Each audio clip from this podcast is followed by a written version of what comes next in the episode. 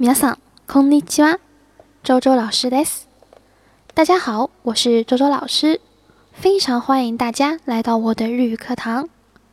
今天给大家介绍了一句话，叫做“不是什么大不了的事情”。不是什么大不了的事情。大したことではありません。大したことではありません。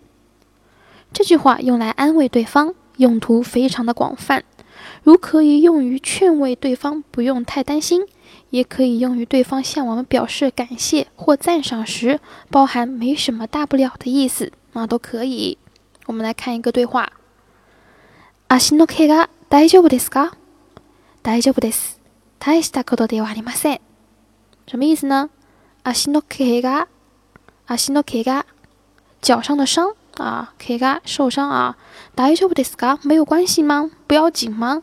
大丈夫です啊，没关系。后面又补了一句，大したことではありません，并不是什么大不了的事情，请您放心，对吧？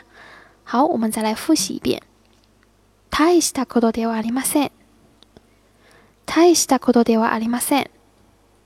好，这就是我们今天要讲的内容。皆さんありがとうございました。